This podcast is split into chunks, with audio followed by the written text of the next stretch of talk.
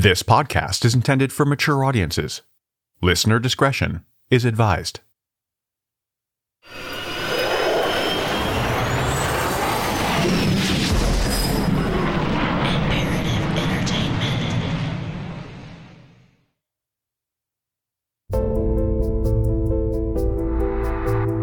Most of us are familiar with the concept of a poison pen letter. These unwelcome pieces of correspondence often contain a promise or a warning about what will happen if a whole range of conditions isn't met by the recipient. The authors of these toxic letters pull no punches when it comes to making their intent clear, usually to specific individuals. Hateful and bitter, letters like this could be written in the heat of the moment, when a flash of anger, jealousy, or spite overwhelms the writer and they feel compelled to put pen to paper. Or they could be much more considered. Someone may sit and stew on their feelings for a period of time, patiently crafting what they believe is a perfectly worded letter that conveys their message accurately, whatever that may be. Poison pen letters have ended friendships, broken up relationships, and even destroyed families. To make matters worse, the authors of these harsh letters often decide to remain anonymous, for obvious reasons. They then sit back and watch the ensuing drama unfold, reveling in the impact of their twisted handiwork. After all, they do say that the pen is mightier than the sword. The town of Circleville, Ohio is just a half hour drive from the state capital of Columbus and is a charming and unassuming place. Known for its annual pumpkin show, a tradition that has lasted for over a hundred years, in the 1970s, the town of almost 12,000 residents didn't really have any other reason to attract a huge amount of publicity. Like any small community, it was hard to keep anything secret. But in the late 1970s, the quiet town of Circleville, Ohio found out just how deadly secrets could be.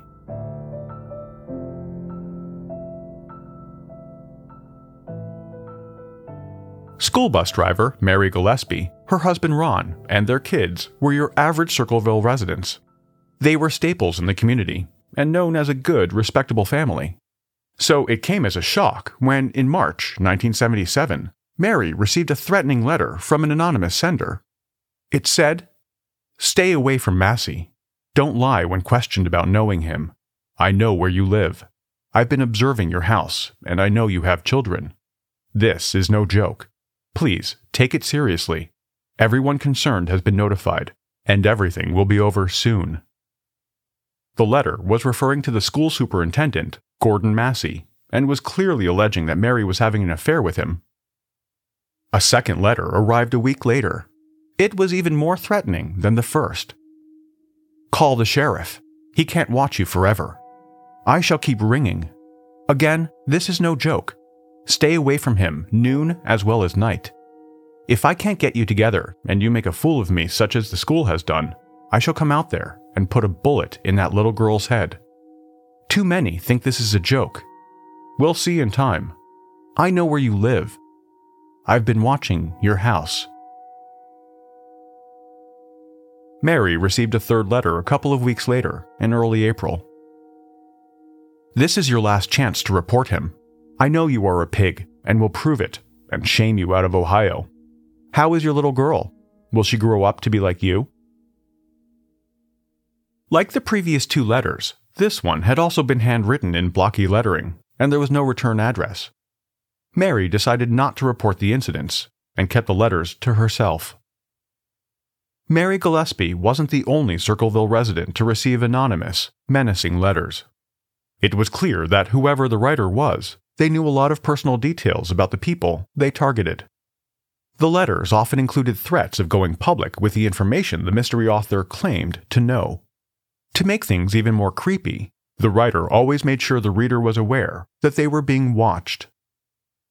Not long after Mary received the third letter, her husband Ron became a target, seemingly by the same person. The letter outlined Mary's supposed relationship with the school superintendent. We must inform you that your wife is having an affair with Mr. Massie. She has chased him until he caught her. Eliminate them both before they eliminate you. Remember, we know where you work and know your truck. No one can help you. Think of your children and their future. Call the school board and report the truth after you finish your investigation. Again, Your life is in danger. The couple hoped the letters were simply a cruel prank and that the writer would eventually get bored and stop. But things were about to get a whole lot worse. My name is Eric Crosby. Welcome to True.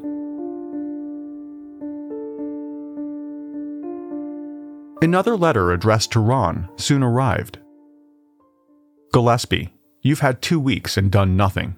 You are also a pig. Make her admit the truth and inform the school board. If not, I will broadcast it on radio, posters, signs, and billboards until the truth comes out. Ron and Mary came to suspect that the letters were being written by Ron's brother in law, Paul Freshour. When they approached Paul to ask about the disturbing correspondence, he insisted it wasn't him. Ron's sister Karen, Paul's wife, also maintained their innocence. Ron and Mary believed them but this brought them back to square one. Who could be terrorizing them with these handwritten letters, and why? After some brainstorming, the two couples arrived at one person in particular, a man named David Longberry. Longberry was a co-worker of Mary's at one of the schools along her bus route. He had made advances toward her in the past, but she had always rejected him. Believing he was the prankster, they confronted him and demanded that he stop sending the vicious letters. The strategy seemed to work, at least for a brief period. The couple hadn't received a letter for some time, but what came next took the harassment to another level. Large signs started popping up all around town. The message was short, but direct. It claimed that Superintendent Gordon Massie was in a sexual relationship, not with Mary this time, but with her 12 year old daughter. A few months later, on August 19, 1977, when the phone rang at the Gillespie home, it was Ron that answered. He didn't say a word during the call, but as he quietly listened to whoever it was on the other end, he was getting visibly angry. He never told Mary or the kids what was said or who the caller was, but it was clear that Ron thought it was the letter writer. Whatever was said, it left Ron furious, and as soon as he hung up the phone, he grabbed his 22 caliber revolver and stormed out of the house. Jumping into his pickup truck, he hit the gas pedal and took off. But he didn't get very far. At an intersection not far from the house, he lost control of the truck and crashed into a tree. Sadly, Ron Gillespie died in the collision. In the wreck, authorities found his 22 caliber revolver, which was loaded, but curiously, there was an empty shell in one of the cylinders. The weapon did not appear to have been fired from inside the truck, and no one in the immediate area reported hearing a gunshot. Ron's death was ultimately declared an accident, which apparently upset the anonymous writer, because not long after, several people started to receive letters.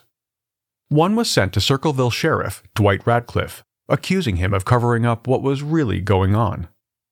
Another letter also accused the sheriff of mishandling a previous investigation into the local county coroner Dr. Ray Carroll. Over the years, several local children had accused the doctor of sexual abuse, but it wasn't until 1993 that he was finally charged. He was brought up on eight counts of misconduct, including gross immortality, sex crimes, corruption of a minor, pornography, obscenity, and indecent exposure. The writer clearly blamed the sheriff for not acting sooner, and made their grievances known in the unsigned letters. While none of the envelopes provided a return address, many of them did have a postmark. It seemed whoever was mailing them, they were doing it from the nearby city of Columbus. Some of the envelopes contained inappropriate pictures with explicit language. The text would either be drafted in block lettering or typed, but either way, it was a clear attempt to conceal the author's handwriting. Back to Ron Gillespie's car crash. There were still many unanswered questions. When his blood was tested after the fatal accident, his alcohol level registered one and a half times the legal limit to drive. Yet, Ron was not much of a drinker, and those who knew him said that he never drank to excess. So, how did he reach such a high blood alcohol level? Also, where was he going when he drove away in the pickup? And why did he take his gun? When had he fired the revolver? And what was his target? His family insisted that Ron would have never stored it safely away without removing a spent shell. If police concluded that it had not been shot from inside his truck, did he fire it somewhere on his property? Unfortunately, at least for now, speculation is as close as anyone will get to answering the questions surrounding Ron's death.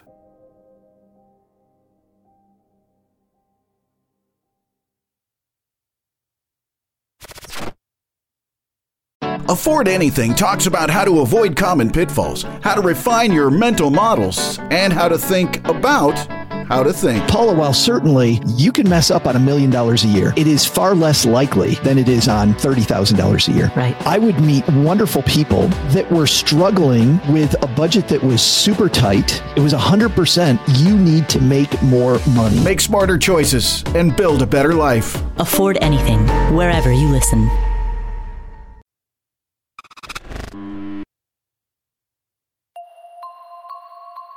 With authorities now fully aware of the poison pen situation, Mary was advised not to tamper with any of the letters she was receiving.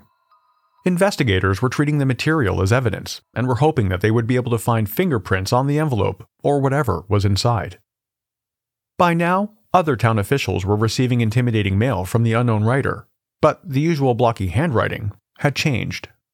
It was only a slight difference from previous letters, but it was noticeable enough to wonder if they were now being written by a different person.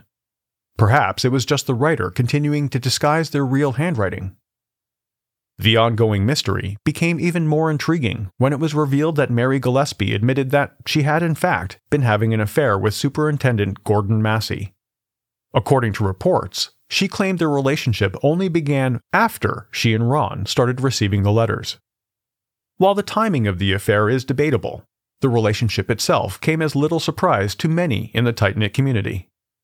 As the scandalous revelation became public, reports were also circulating that some of the Circleville letters were signed with the initial W. In a weird coincidence, Gordon Massie's teenage son was named William.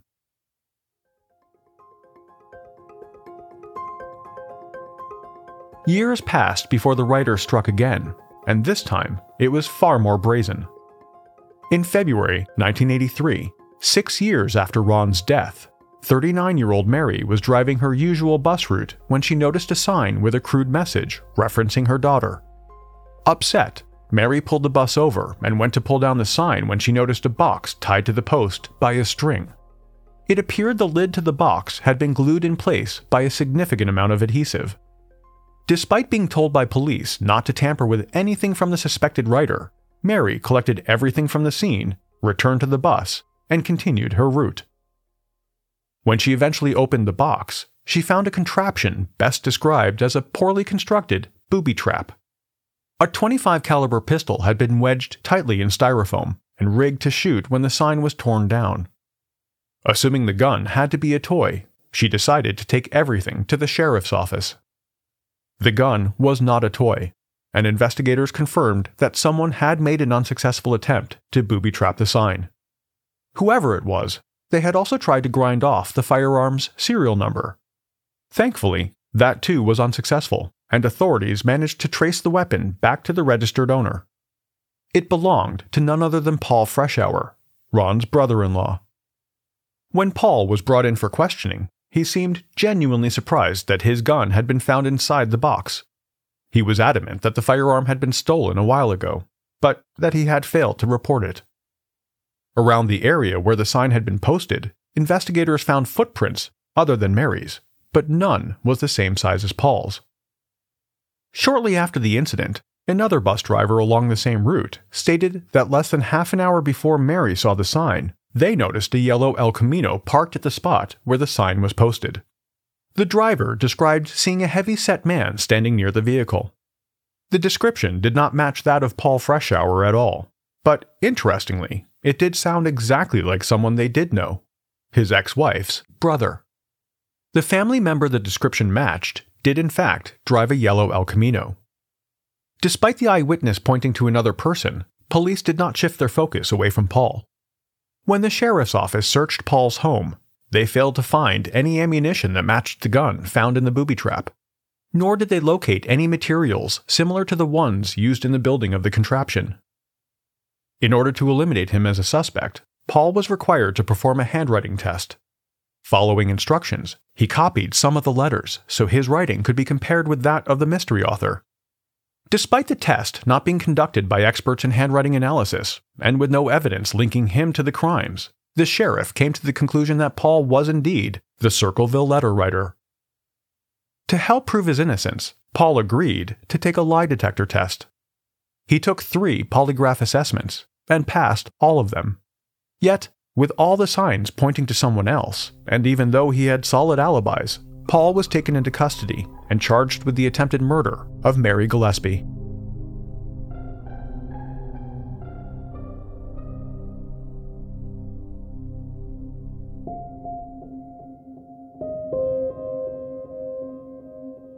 The trial for Paul Freshour started in late October 1983. During the proceedings, Mary gave evidence that she believed he was the letter writer.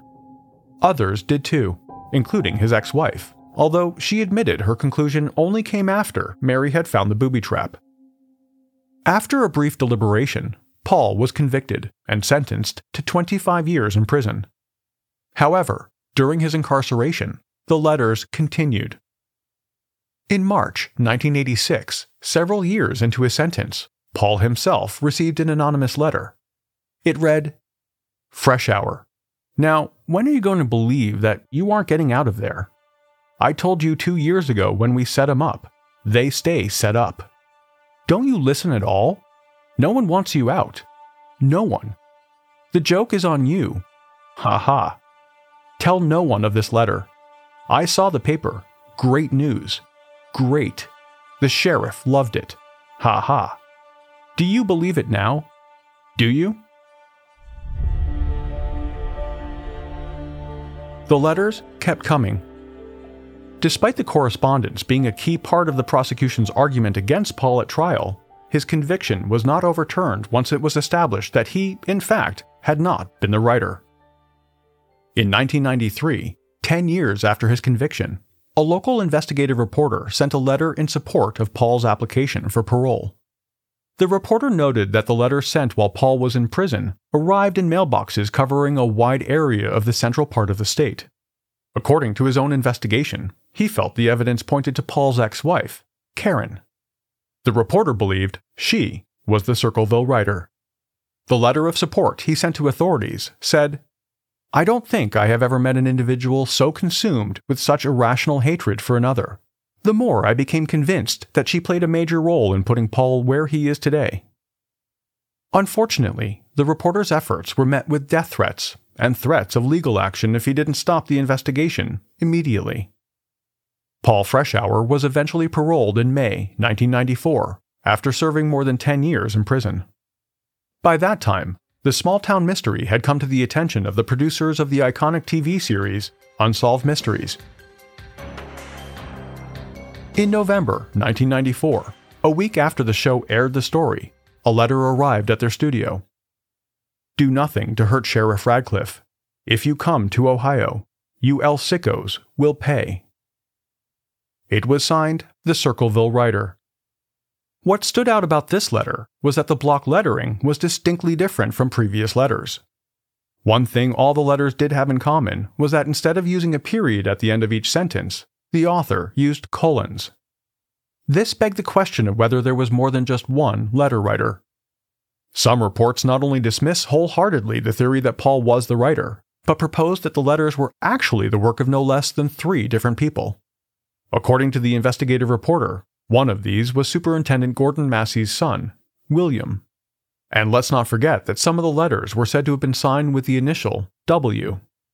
Of course, this begs the question of who would take such a risk by signing a letter with their initial? Another possible suspect was David Longberry, who Mary and Ron also suspected of sending the original letters. Is it possible that David knew about Mary's affair and tried to embarrass her as punishment for rejecting his advances? The final suspect, as we've already mentioned, was Paul's ex wife, Karen. It's been suggested that her new boyfriend, not her brother, was the man seen near the El Camino prior to the discovery of the booby trapped box. Paul, however, disagreed with this theory, stating that since their divorce, Karen had become devoutly religious. It seemed to be a very protective stance for Paul to take, given he had just served 10 years of prison time. Some even suggested that Paul was actually more involved than he claimed, and may have intentionally taken the fall for his ex wife. To make things even more sordid, the most recent batch of letters included one focusing on Roger Kline, the prosecutor who had put Paul away. The writer said that Kline had got a local schoolteacher pregnant and then arranged to have her murdered. The writer also threatened that if law enforcement didn't launch an investigation, they would mail the bones of the dead baby to police. Another letter from 1994 stated Please know, letters were before 1977. Writer almost had another innocent man put in prison. Ha ha. David Longberry would have if the men in prison now had not tried to trick Writer with Writer's own writing for homebreaker Gillespie. See what he got? Ha ha. He will not get out of prison. Dr. Radcliff will take his place. There was foul play. The cryptic letter continued. They are still together. Two teenage boys seen what happened. You always use high speed for elimination for someone if you must get rid of them. You don't fire shots for drinking.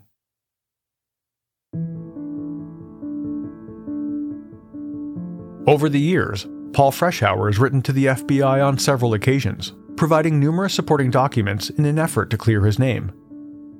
Part of what makes the Circleville letters so intriguing is that people in the community continued to receive them for 20 years following the initial letters. This amounted to more than 1,000 letters over the decades, but today, less than half a dozen are publicly available. Paul Freshour died in June 2012 at age 70, still professing his innocence. To this day, the official identity of the Circleville letter writer remains a mystery.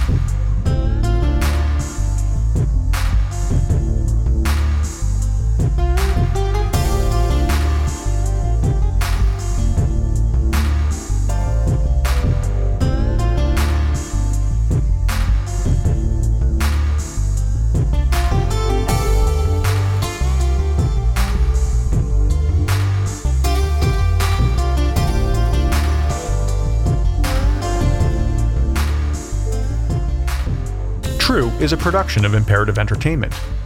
This episode of True was researched and written by Gemma Harris. The executive producer is Jason Hoke of Imperative Entertainment. The cover art and design were created by Jenna Sullivan. True was created and is produced by me. Have any comments or questions? Email us at podcasts at imperativeentertainment.com. As always, a huge thanks for listening. I'll be back next week with another episode.